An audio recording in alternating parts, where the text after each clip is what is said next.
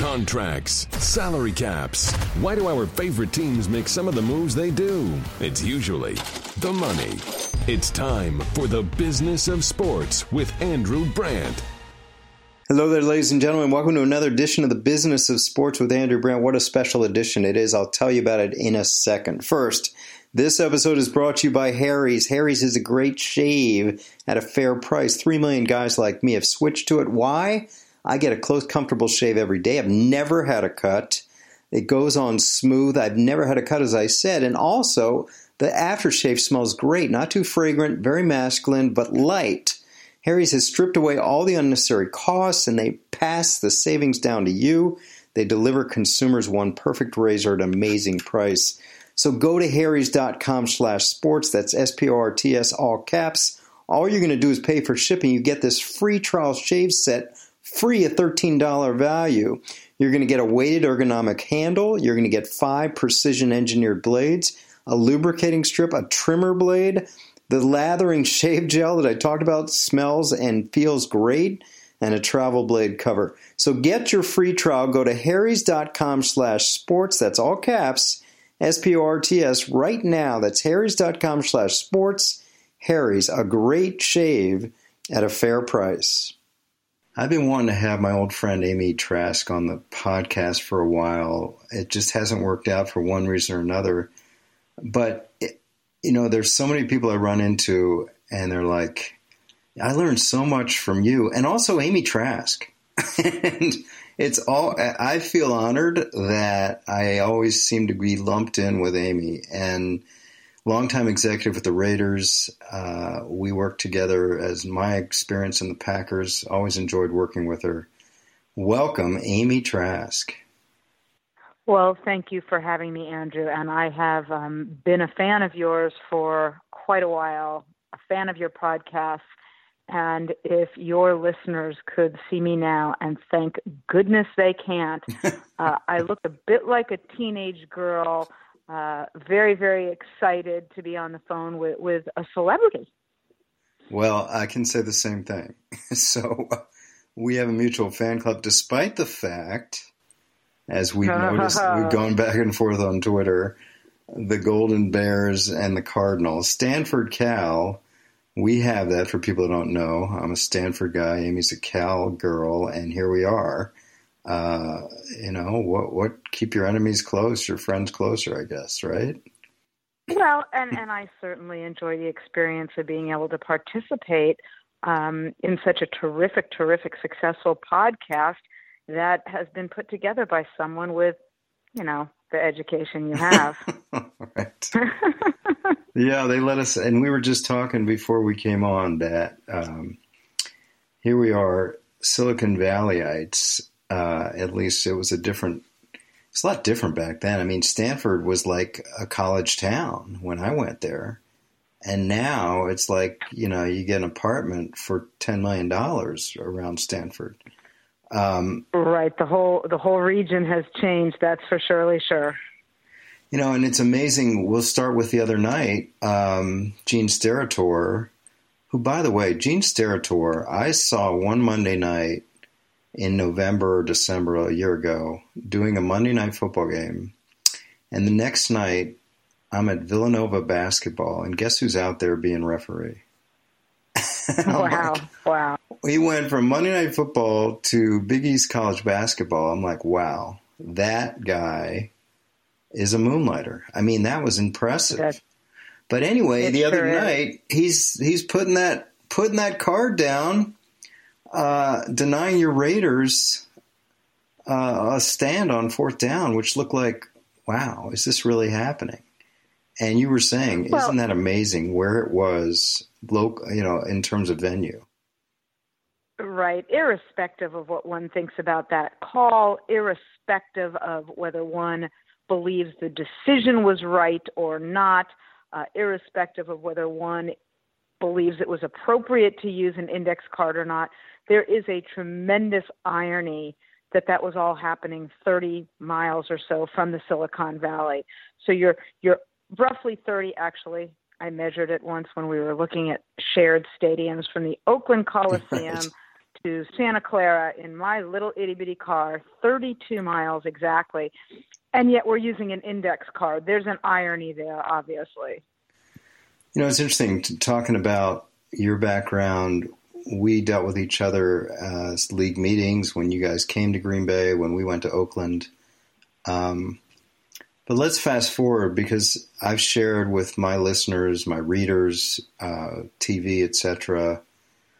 I wanted kind of a different life when I left the Packers, trying to create something in media and academia. When you left the Raiders, did you look for the same, or were you just going to sort of let it flow and see what came out of that? You've obviously established yourself in a similar way that I have. I'm just curious how you came to that. Well, it was um, it, it, what happened ultimately is, as you described, it flowed, but it didn't simply flow. I made an affirmative decision to allow it to do so. Right. And in fact, when I began um, the soul searching, in which I engaged to make my decision. And by the way, the decision to leave the organization was the absolute hardest decision I have had to make in my life, which, you know, I understand means that I've had a very, very fortunate life. But the decision to leave um, the organization was just excruciatingly hard. And I was self aware enough to know and to articulate to my husband mm-hmm. that until I made that decision and until I left, I was not going to be able to think about what came next. I couldn't do both. I, I found myself unable to think about and assess whether or not to leave and also to think about what was next. I mean, mm. Andrew, I was there almost 30 years. Wow. So, you know, I woke up the morning after I shared with ownership that I was going to leave, and I looked at my husband and I said, I'm a blight on humanity. I have nothing to do. And then things flowed from there. Yeah, it's very similar, and I didn't experience nearly the tenure that you did. Uh, as you know, I came from the agent side, which I guess management called the dark side, agents called management the dark side. Um, and so I had a, a, decade of that before a decade with the Packers. But it was time to do something else for me because I just felt like uh, Green Bay was a wonderful experience. It truly wraps itself around a team like no other place in the country. Fans, we miss so much about it, but. I just I, I, don't I don't want to put down the life of an NFL executive because you never say never, but it just I felt small. I felt like I've done all these contracts. I've done all these business operations with the football side. There wasn't a lot of new stuff on the horizon. I've hit a ceiling. I want to get a little more diversity in my life. I want to get a little more cultural diversity in my kids' lives. Uh, and we came back east. But these are all tough decisions because I think what people don't really are really used to hearing is people walking away from prestigious executive jobs in such a high profile industry like football. And you and I are living examples that, yes, you can do that and thrive beyond it. And it's hard to do, Andrew. I mean, yeah. you know, I don't need to tell you that. You just articulated it's very, very hard to work, walk away. Now, you know, two things in that regard. Nobody, from my perspective, has just ex- spread their wings and dominated um, all of the areas in which you are involved, like you have. I mean, you you, you just said it. Media, you're you're doing it. Uh, education, you're doing it. I mean, you you're doing it, and you're doing it spectacularly. And believe me, please. Um, I think you know me well enough to know I, I say what I mean and I mean what I say. I often talk about you to my husband and say, Look what Andrew's doing now. Look what Andrew's doing now. And you're setting a tremendous example for me in that regard. The one difference you and I had was, um, and when I say I was in the league almost 30 years, I would love to begin that sentence by saying I started when I was 12. Um, but right. the math doesn't quite work that way. But my, my experience was different than yours because working for directly for Al Davis, right one thing I loved about my job is there were no two days in that almost 30 year period that were the same. Right. Now, some of those days were pretty rough. Uh, some of those days involved overhead projectors and the like, but no two days were ever the same.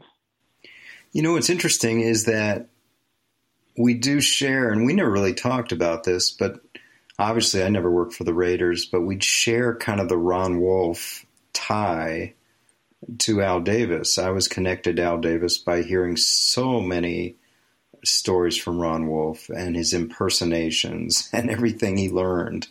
And by osmosis, I, get, I felt like maybe I was learning from Al Davis just as you were, right by his side all those years. Because Ron and we, we had Ken Herock for a while and Shaun Herock, Ken's son. And of course, now Reggie McKenzie and Shaun Herock are back in Oakland.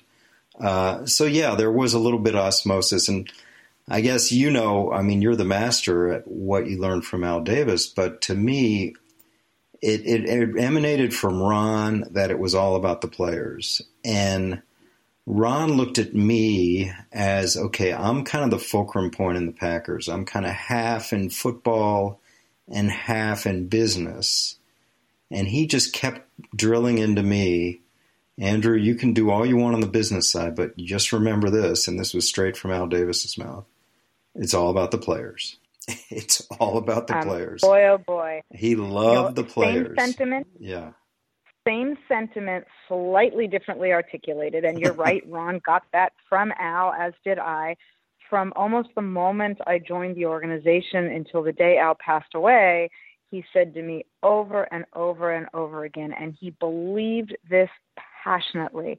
The players are the game. Right. And you know what? It's really neat to to hear that Ron grabbed that, gleaned that, um, held on to that. And and my rejoinder to Al when he would say, "Kid, the players are the game." You're right. I agree with you. But I also always reminded him, don't forget the fans. Yeah. Because without fans, there is no league. Now, these are two entirely different topics, but that was often a rejoinder I had from him, which is the players are the game. He was right. He passed that on to Ron. You heard about it from Ron. But I also reminded him that as much as there can be no game without players, there is no league without fans. Yeah. And you know the other thing I just you're so kind in in given me kudos for the, all the work I've done since leaving the Packers. But the one thing I will say, and I think you have become one of the few like myself to do this, uh, to speak honestly and openly about your your perspective, your insights that are unique, is that I decided early on that I wasn't really looking to get back. And I think what happens with executives whether scouts, whether coaches, uh, whether front office people, when they leave NFL teams, a lot of them do want to get back. And that completely, in my mind, affects how they are on TV, how they are on radio, how they are on writing, uh, and their speaking because I, I won't name any names, but I just see them using it as resumes. And the one thing I decided right away, like, I am going to open up. I'm going to bring people behind the curtain, and I'm not going to worry about that. Now, I have a manner, I hope. I don't dress down people, I don't embarrass people. I try to do it professionally, but I'm not really holding back. And I think you have to be true to yourself. When I left, I started a website with another common friend of ours from the Raiders, Michael Lombardi, and we had, you know, Lombardi left for NFL Network, and then we were sort of talking to different people to come in and write, and they were all using it as really a resume. And I said, no, no, we've got to get inside this. You don't have to dress down anyone. Uh, and I guess my point is, I've been trying to do it in a professional way, but I'm not going to hold back and use it as a resume to get in. I think that helps me. And I see the same with you on TV, on Twitter, the way you do things you're not, you know, you don't need to to sanitize everything you say, which I think so many do.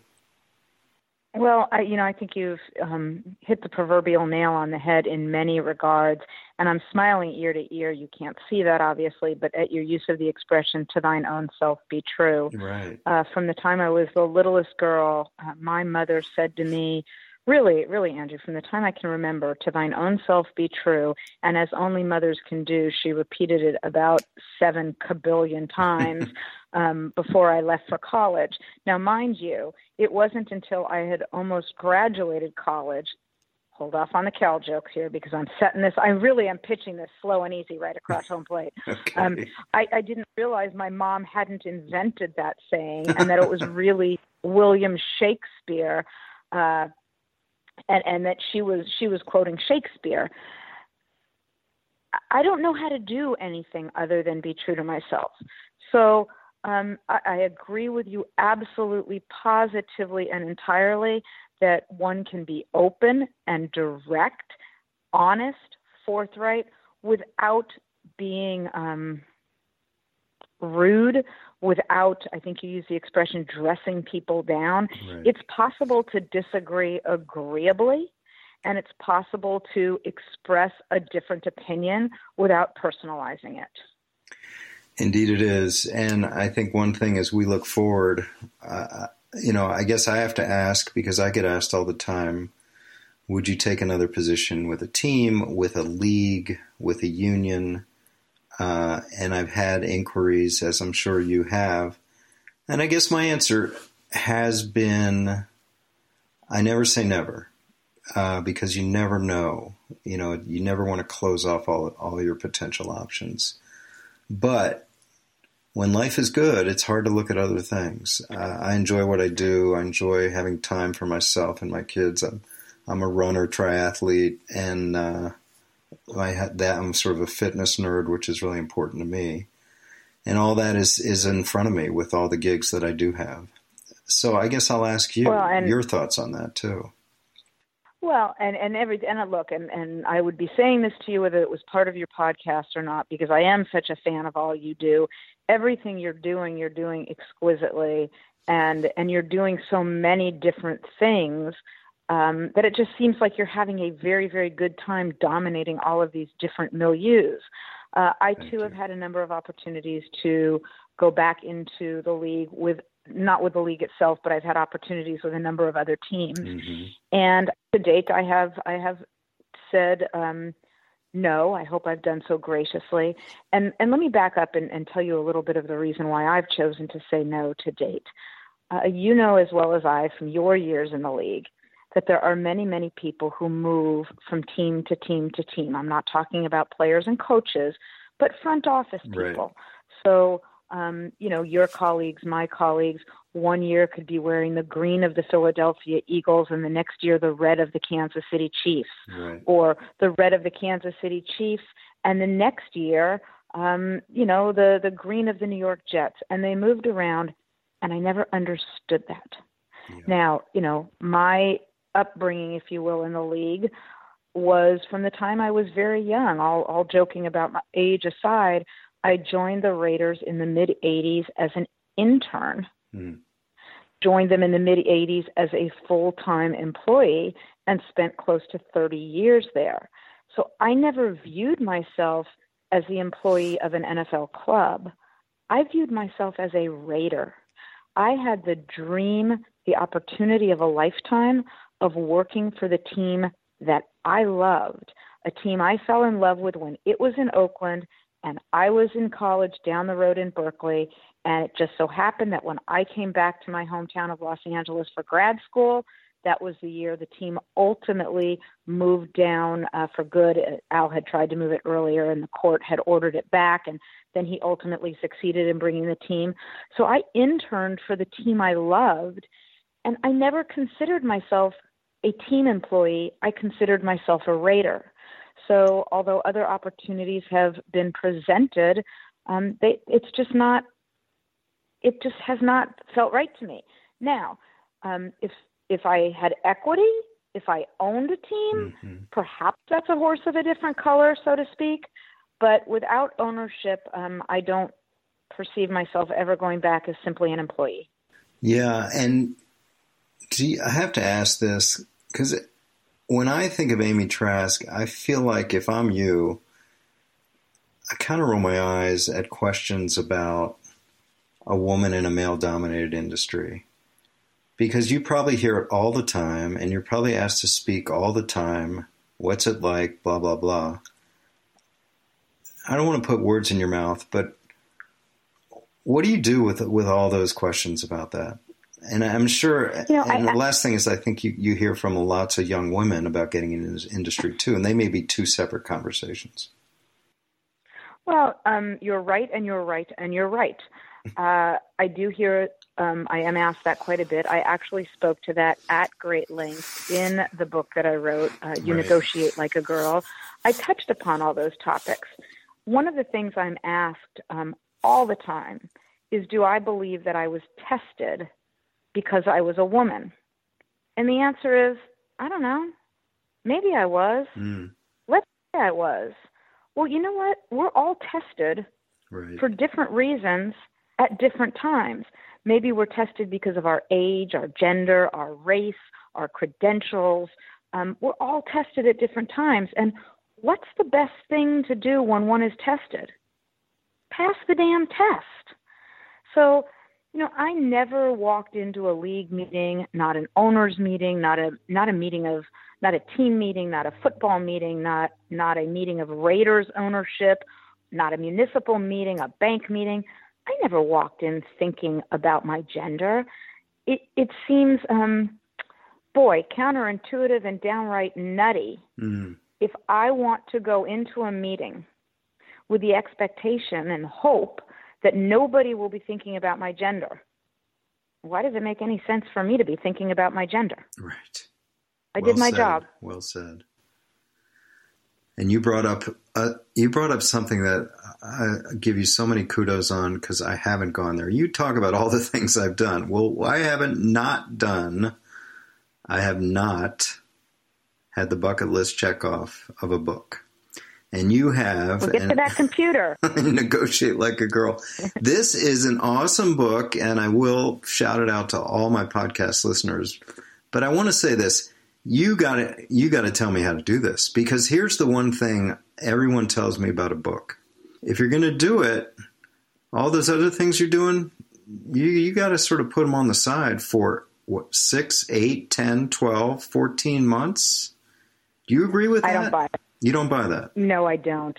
And look, everybody has a different approach. I had a friend who was writing a book at the same time, and he told me his approach was to find someone to write it for him, go down to Mexico, drink tequila for about two weeks, and tell this guy his story so he could write the book. Uh-huh. Now, my approach was a little different. I locked myself in the bedroom with a laptop and I wrote 74,000 words in Jeez. a very short period of time. Um, I asked Mike Freeman to do me the great, great, great, great honor of helping me then shape that into a book and and make chapters and make things flow and and help me understand how to do that. And the man deserves a, a medal of courage and patience for having agreed to help me. And by the way mike freeman is the person who thought of the title of the mm. book i had thought of something i thought of something dry and boring and dull and mike suggested to me you know how about you negotiate like a girl because it's from a story in the book and i of course rolled my little eyes, wrinkled my little nose, and then two weeks later said, "Mike, that's a hell of a good idea."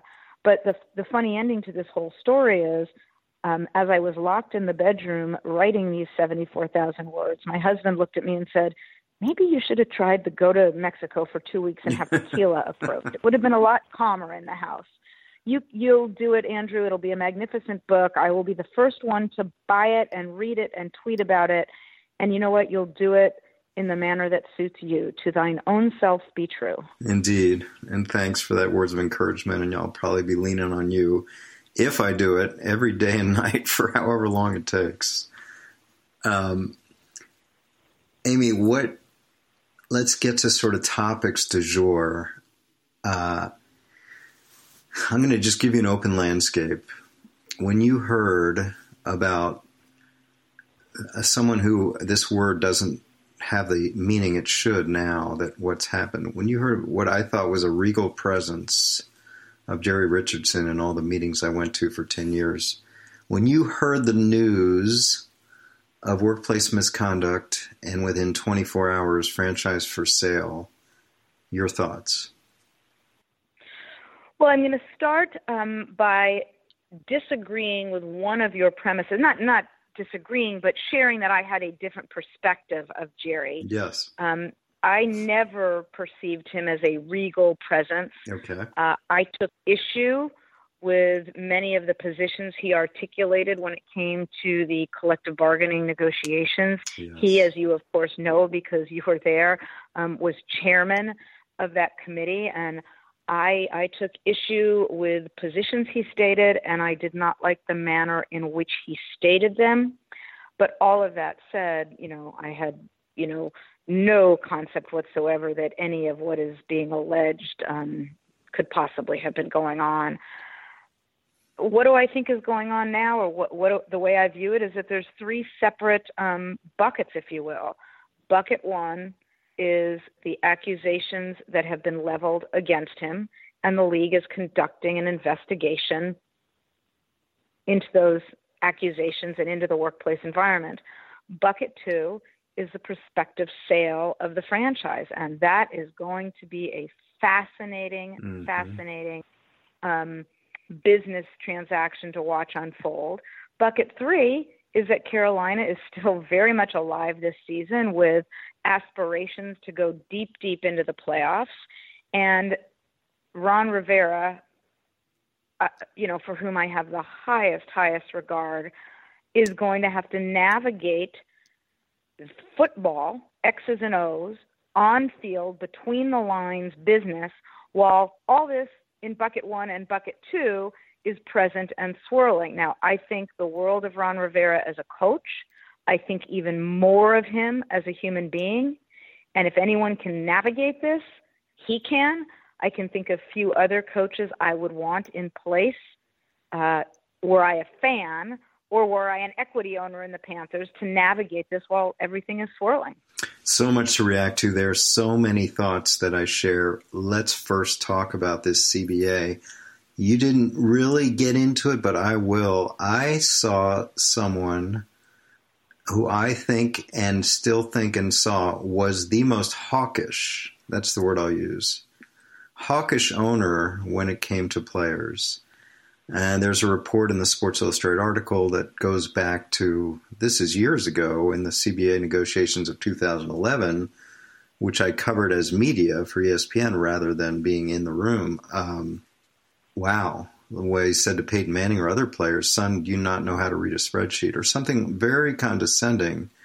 So, yes, that was something I noticed right away with him. And my first thought was almost like, wow, the NFLPA has just gained because whatever voice is going to come in on the Panthers' behalf is going to be a lot more conciliatory towards players.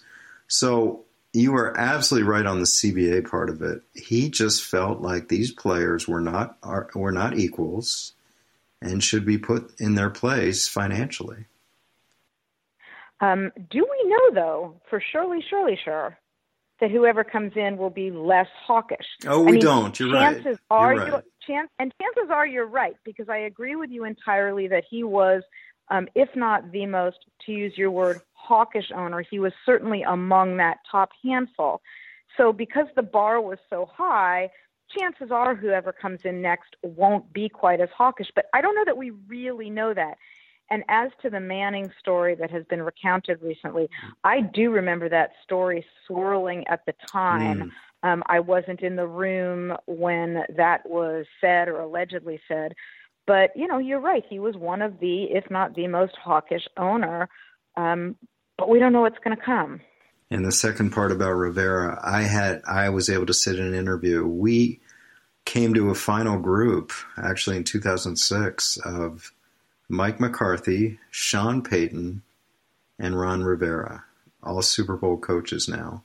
So that was quite a group, and I share your uh, your impressions of Ron Rivera, your regard for him, uh, and you're right. He is navigating a minefield right now, and kudos to him. Hey, he beat my Packers the other day in the midst of all this. So uh, so far so good for the Panthers credit to you because that was quite a small group that you uh, whittled the candidates down. Um, you whittled them down to a very, very small group of elite, elite coaches. And I will say, with a giant smile on my face and teasing, of course, that I'm a little impressed you let a Cal Bear get into that final group. we did indeed, and uh, you know, a lot of people ask me. I I guess it did come down to Sean and Mike, and it really was to use a metaphor that's very in the news now, kind of paper thin or index card thin to making that decision. Well done. And you know what happens, and this is true in all, all organizations, even football, sports, and beyond. I think what, what put it over the top for Mike, he had been there. Uh, there had been some familiarity. He was on a staff, actually, head coach was Ray Rhodes, uh, and Mike McCarthy was quarterback coach. And that little familiarity for that time really sort of put it over the edge because let's face it, that does matter in the hiring. If you know the culture, if you've been there, if you've experienced it firsthand, it's interesting how those things happen. And by the way, since I referenced that Ron was a Cal Bear, I yeah. will tell you and I know you've told me, whoa there, whoa there, slow your roll when I've done this on Twitter, leave them alone. You said back off there, Trask. Yeah. But that coach you have at Stanford, David Shaw, um, if I owned a team and I needed a head coach, I would fire up that jet. I would fly into that FBO right there near Stanford, mm. and I would do anything I could to attract David Shaw. And that is not a Cal Bear saying, I want him out of Stanford. That would be sort of like bonus Scrabble points.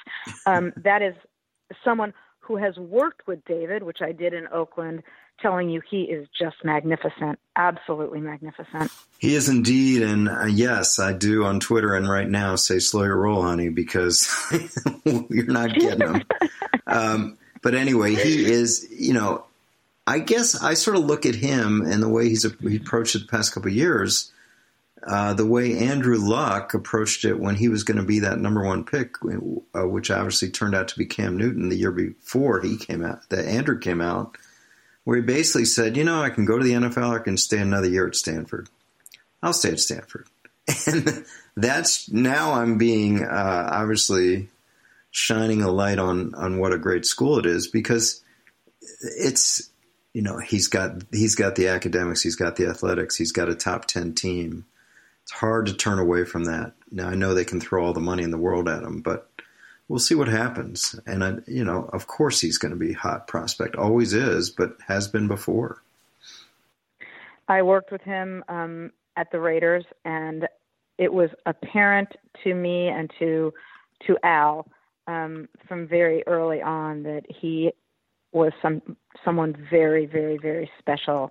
And um, before I go back to being really, really mean about Stanford, I will say this: were um, were I the parent of an athlete headed for college, I would trust David Shaw with my son, um, not only to coach him in football but in life. Well said. And that sort of leads us to the the franchise for sale part of it, which is sort of the last part. I'll let you go after this in terms of the, the health of the league as we end 2017 and look forward to the future of the NFL. I'll just sort of set it up because I'm asked this all the time. What about concussions? What about CTE? What about people going leaving the sport? What about uh, the criticism of Roger Goodell and all the things. To me, I'll just say this: I talked to other sports executives in other leagues. They wish they had the NFL's "quote unquote" problems. Uh, right. I just think that these constant "quote unquote" heavy on the "quote unquote" this constant "quote unquote" crises, to me, only serve to juice the interest in a sport that is dominant I don't say that because I've, I've been part of it and I'm covering it. I just sort of there's a kind of a cottage industry that the NFL's in decline when I don't see any data to show that's the case. Ratings can be down now and then. The, the take a knee can turn off sponsors a little bit, but it just perseveres. And there's always a new story, and it always kind of buries the old story and the interest level to me is as strong as ever. Are you seeing it how I am? Well, let me touch on two of the things you said because I, I do think we, we share a number of views um, on the on the business of football, and, and and the two things I want to touch upon are this: Roger Goodell is the employee of 32 team owners, mm-hmm. and he takes um, the barbs for those owners, and that's right. and that's part of his job, and and that's what he is compensated to do.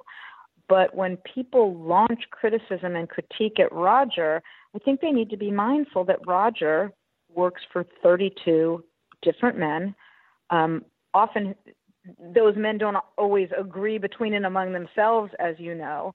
Um, I started in the league at roughly the same time Roger did. I mean, within a year, maybe I was a year earlier, maybe he was a year earlier. But I grew up within the league with Roger. And one thing I know about him is he cares deeply about the National Football mm-hmm. League.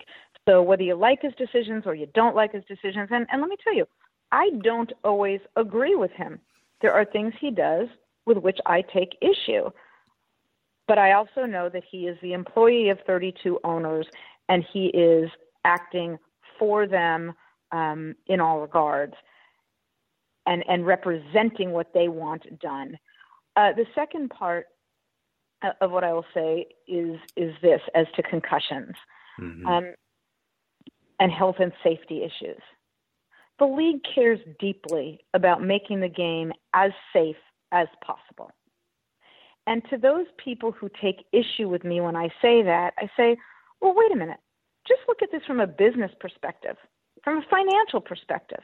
The league has every single business interest, economic interest in health and safety and making the game as safe as possible. Now, Andrew, I'm not suggesting there aren't people at the clubs and in the league office that don't care about making it safe for other reasons. That was horribly stated. I think I had about seven negatives in that sentence. Um, there are many people around the league, at teams and in the league office, who do care deeply about health and safety for non financial reasons. Right. But to those who are dubious that they care, look only at the financial reasons and understand that the league has every incentive to make the game as safe as possible. Is it ever going to be entirely safe? No, it's a contact sport. Or, as a player once said to me very, very early in my career when I was at practice with some of our business partners, and I said, Well, you know, it's a contact sport. The player very nicely corrected me and said, in good humor, No, Amy, it's not a contact sport it's a collision sport. Right. But that said, the league is working to make it as safe as it can. I agree on both. I think on Goodell, I've talked about him over the years. I call him the conduct commissioner. He's made conduct his priority, much to the chagrin of some. Sometimes he's criticized for being too overreaching, sometimes criticized for being too soft, as with Ray Rice. I think the point is he's doing what he's paid to do and told to do by the owners. Now he has his own initiatives, which I think is the player conduct is one of his primary ones that comes from within. But the one thing I wonder about Roger is, and I've talked to him about this, his he can come across as robotic, as corporate, as guarded, as very unrevealing and sometimes bland. When I've seen, I'm sure you have as well, a more human side, a more vulnerable side. I've seen him take an interest in players that we had that had problems off the field, not just discipline them, but actually take an interest in their rehab.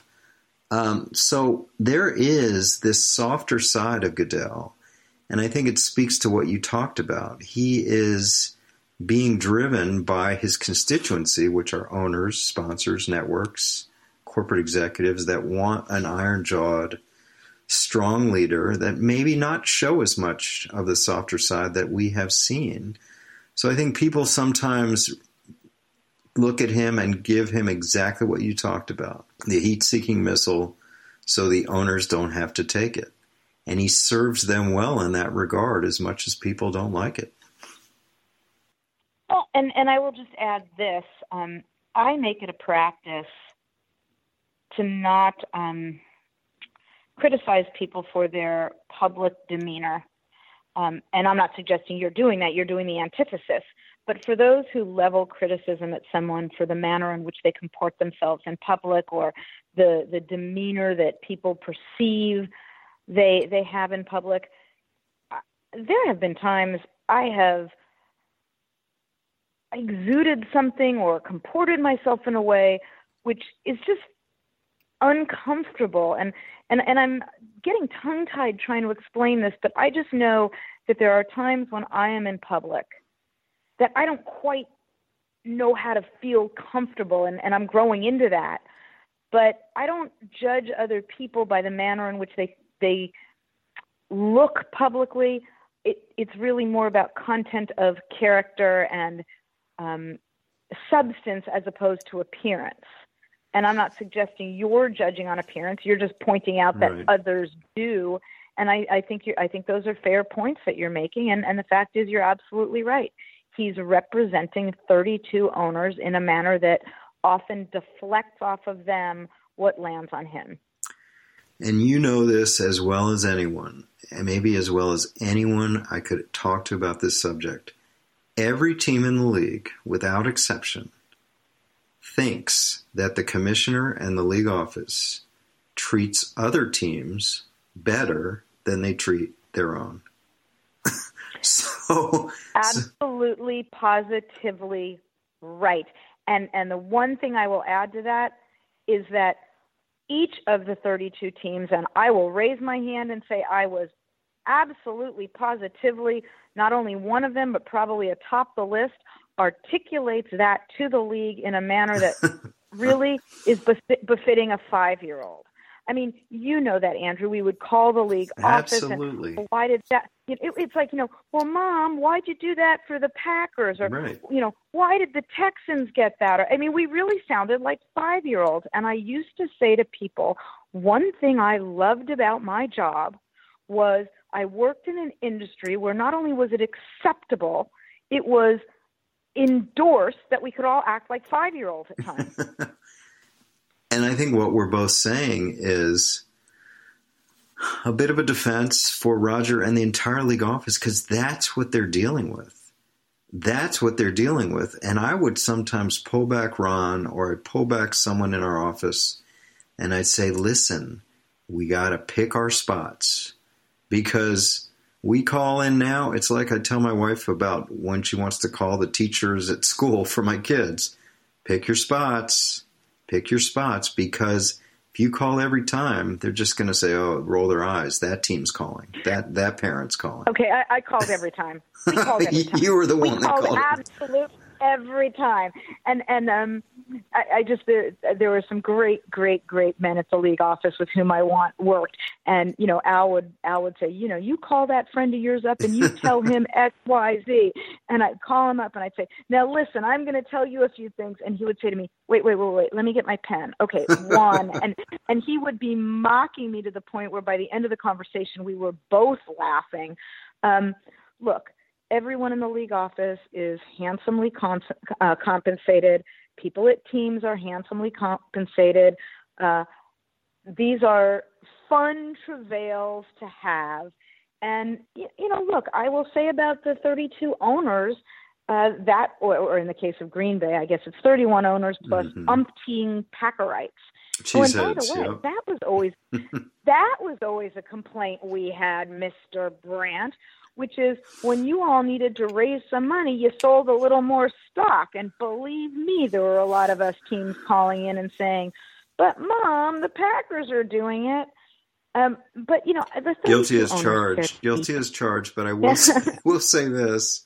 On the other hand, our inferiority, inferiority complex drew from not having the owner. You mentioned 31 plus Green Bay where we felt like, well, we just kind of got patted on the back or patted on the head, saying you're go back to your little burg in Wisconsin, because we didn't have the billionaire or in those days multi hundred millionaire owner that could be, I don't know, force his way to a decision that would be more favorable. So.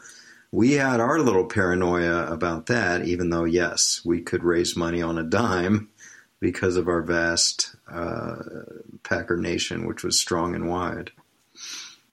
Well, there you go. We each the two sides of. I'm I'm fond of saying every coin has two sides, and that was two differing perspectives. Um, but you know, 31 owners plus the Packers. I will say this about all of them: each of those owners um, and, and the Packer representative, uh, they care deeply about the league. Yes. They may not um, do things that are always popular with fans. And by the way, the 32 teams don't always agree with one another, and I think that's healthy. But, you know, whether you agree with the decisions they make or not, of course they care deeply about their clubs and about the league. And some of those little fricases we had about, well, you know, mom, why'd they get this? They were a lot of fun. Yes, they were. Last question. we look for, we look towards a sale, as you talked about, P. Diddy and already thrown his hat in the ring. But I think the bigger issue is the health of the league going forward. I sort of brought this up earlier. I guess I'm going to look at it in terms of what you see the biggest challenges. And I have written and talked about my view is, like you said, not concussions, not CTE, not social protest. In my view, it is this attracting and maintaining younger viewers. And I don't know if that's going to mean much more streaming. I don't know if that's going to be uh, heavy doses of Twitter and Google and Amazon and Facebook, something to make it less than a three hour product. But to me, that's the biggest challenge for every sports league, not just the NFL. And the new Verizon deal and some of the side screen advertising going on now is a recognition of that. And and it, look, um, it's and it's not just a sports issue, although you know certainly it is for the reasons you just indicated a sports issue. But when you look at what's going on with entertainment content, mm-hmm. and you look now at Netflix and Hulu, and um, you know, kids today don't and, and I say that in in quotes and with a smile on my face. It used to be that when we were growing up, if you wanted to watch a TV show, whether it was Mannix or I don't know where that just popped into my brain, Mannix, or sure. you know another Right, or another. Um, now, r- right now, all the kids that listen to your podcast are hurriedly googling Mannix. Yeah. um, you know, you waited till it was on every once a week and you watched it. Now, you know, people of a younger generation they binge watch series of television shows. My point being that the landscape is not only shifting for sports, it's shifting for entertainment and content consumption in general. Now, I had the great privilege and pleasure of serving on the League Digital Media Committee, which was headed by Jonathan Kraft. Mm. And so I can tell your listeners firsthand that the league has been contemplating, considering, exploring, analyzing these issues going back more than a decade. This is nothing that has caught the league by surprise, nor has it caught the, te- uh, caught the television networks by surprise. There are a lot of really, really smart people at networks and at the league that have been thinking about this for more than a decade. And I'm excited to see what's next, as I said, not just in sports, but in entertainment. What do you see as the biggest story? Put you on the spot here for 2018 in the NFL? Ooh. Um, I think the fun of it is I have no idea. I have no idea. Yeah, I'm um, just thinking think out loud. We're gonna have a we're gonna have a franchise sale. Um, Which, by the way, the the business nerd I am. Yeah. I cannot wait to watch that unfold. I mean, you know the process. I know the process. You know, uh, all the terms of a sale have to be approved by the ownership, by three quarters of the ownership. But before it even gets to the membership for a vote, it goes through committee. And before it gets to the committee, it's buffed and rubbed and scrubbed by the league office. I cannot wait to watch that unfold. So um, that's the business nerd in me. But beyond that, I bet we'll be surprised that there'll be some stories we're not even thinking about. there is every year. It just happens that way. And as I said, the Tom Brady year, ratings up. The Ray Rice year, ratings up. Yeah, we had a hiccup with last year, but I just think we're in a, you know, I, I lived in Europe for a while, Amy, and it just seems to me that European kids are like mainline soccer in their veins when they're like four and five years old. And that seems to be what happens here. It's it, the power of the NFL, for all the criticism it takes, seems to be inexorable. Well, you said it beautifully earlier. You said there's a lot of leagues that would love to have these quote problems, close quote. Mm-hmm. Um, you know, you reference living in Europe. I'm also fascinated to watch the league as it continues to navigate international venues. Um, I continue to believe that Mexico City is a good option, particularly for the teams that are in the western half of the United States. uh, you know, it's it's a haul to go to Europe, and even though people say, well, you know, you can play a game on the East Coast and stay there and go from there, it's still a long haul. So, you know, perhaps if the league does play more and more games in Europe, it will consider doing more and more in Mexico City or places more proximate um, to the West Coast teams. But I, I've got my eye on the international issue. I think that's fascinating.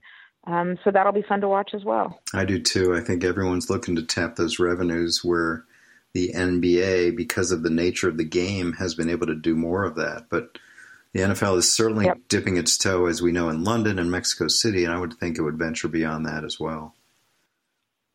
Andrew, I would like to share one thing before you give me the old throat slash that indicates you're done listening to me, which is the coldest day of my entire life. I have never, ever, ever been in a colder venue or been as cold as a game we played on December 26th in Green mm. Bay. What and year? Do you remember? As we were dri- I don't remember the exact year, but the game was on December 26th. And um, I remember in the bus driving from the team hotel to the stadium, I was sitting um, either the row in front of or the row right behind Jim Otto, and he laughed so hard when I pointed out the window and I said, "What is that? What are those people doing?" And just this tone, like I, I was incredulous that they even wanted to be outside. And Jim just looked at me and laughed and said, "Amy, that's called ice fishing." well, there you go. I'd never before seen ice fishing. It's amazing that I lived there that long. I didn't ice fish. I didn't snowmobile. I didn't hunt. I didn't drink a lot of beer. Somehow I survived. I was a little bit of an anomaly, but it was a unique experience. Like they say in that army commercial, it was not just a job, it was an adventure. If only they'd had GoPro back then and we could have had a, a mini series on Andrew Brandt living in Green Bay. That would have been good content. Yeah, going to my health food store every lunch just praying that me and Aaron Rodgers and about five other players would keep it in business because we were the only ones that went there. Um, and my story from Oakland, I remember being there at the other end of the spectrum in like an August preseason game. And I was wearing, God knows it, whatever happened to these, but it was so hot. I was wearing linen pants. I don't know why, but it was it was I was sweating. It was crazy. That was the Bay Area. It doesn't even get particularly hot up there. So I had my my linen pants and I'm walking I guess across the field to get to the press box before the game. And I just remember someone just yelling at me with this, this with this incredible this black and silver face looked right in my eyes and said these four words Hey, asshole, nice pants. That's my memory. I'm about to have. Oh, I'm about to have what my husband labels one of my giggle fits. I love that. I love that. Raider Nation, beautifully stated. What a great. I, I wish I'd been standing right there to hear it. oh, and then I do. I do have to end with a much much more serious and somber note because that will be one of the moments when I do write that book that you're encouraging me to do. I'll do a chapter on that night, that whole weekend in Oakland. Oh no, no, no! Come on, come on. When uh, when Brett, um, so we were at the Piedmont yeah. Hotel in Berkeley, and it was a Sunday. We actually we didn't do this often, Amy, but we did fly out for a Monday night game. We flew out, I believe, Saturday, maybe even Friday. And I loved being at the Piedmont, loved hanging out in Berkeley. Uh, but it was Sunday afternoon where I got the call from Bus Cook, Brett's agent. Uh, yeah. Said, "Where's Brett?" I said, "I don't know." And he said, "Irv died." And Irv, Brett's father, was a fixture around the Packers. Uh, knew everyone, part of the team basically. And it caught it sort of took my breath away, but then I realized we got to find Brett. And Brett was golfing with Doug Pederson and Ryan Longwell. And Brett, as is his custom, didn't carry a phone. So finally, after many times just trying to find out how we get to him, someone got a hold of Doug Pederson. And Doug handed him the phone, and Deanna told him. Uh, and then Brett came back to that Piedmont Hotel, and he said, First thing, I'm going to play. My dad's a coach. I'm going to play.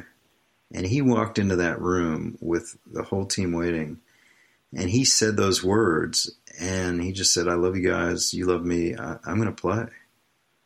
And there wasn't a dry in the house. And then the game where balls would just come out of the sky and land in our receiver's yeah, hands. Yeah. It, it's a memory I'll never forget. And then three days later, we're at his funeral in Mississippi. So what a whirlwind uh, my uh, my last time playing in Oakland was when I was with the Packers. Uh, and Andrew, let me just say this: when you started to tell this story, and I was sort of flippantly saying no, no, no, no, no, and, and laughing, um, where I thought you were headed was just to talk about the um, 1,792 touchdowns you scored that night, because that's what it felt like. Yeah. Um, and those balls were heaven sent, heaven delivered um, coming out of nowhere, being caught. And I certainly wouldn't have been so flippant or silly had I known you were going to recount the story of of Brett losing his father. But you guys um, destroyed us on the field that night, and yet I want you to know there was no one associated with our organization whose hearts weren't with Brett that night. And as much as we, you know, wanted you know you know as well as as anyone that's been in the league what goes on between the lines during the game is very different from the relationship people have outside of the lines and um, before and after kickoff. And our hearts were with Brett that night. Yeah, and we felt that. And I think that's a nice way to end it because you and I competed for years against each other on the field, but off the field, we respected colleagues and now friends through our mutual roles in media now what a pleasure to have this hour together, a mutual fan club that we have. Really, well, my it. my privilege and my pleasure. And um, I really I have started the California chapter of the Andrew Brandt Fan Club. I'm its president, and I love I love all the work you're doing, and it really. Um, I, I learn things from you all the time, and it's just a pleasure to follow your work. And that is so true with a ditto to end it here. So thanks so much, Amy.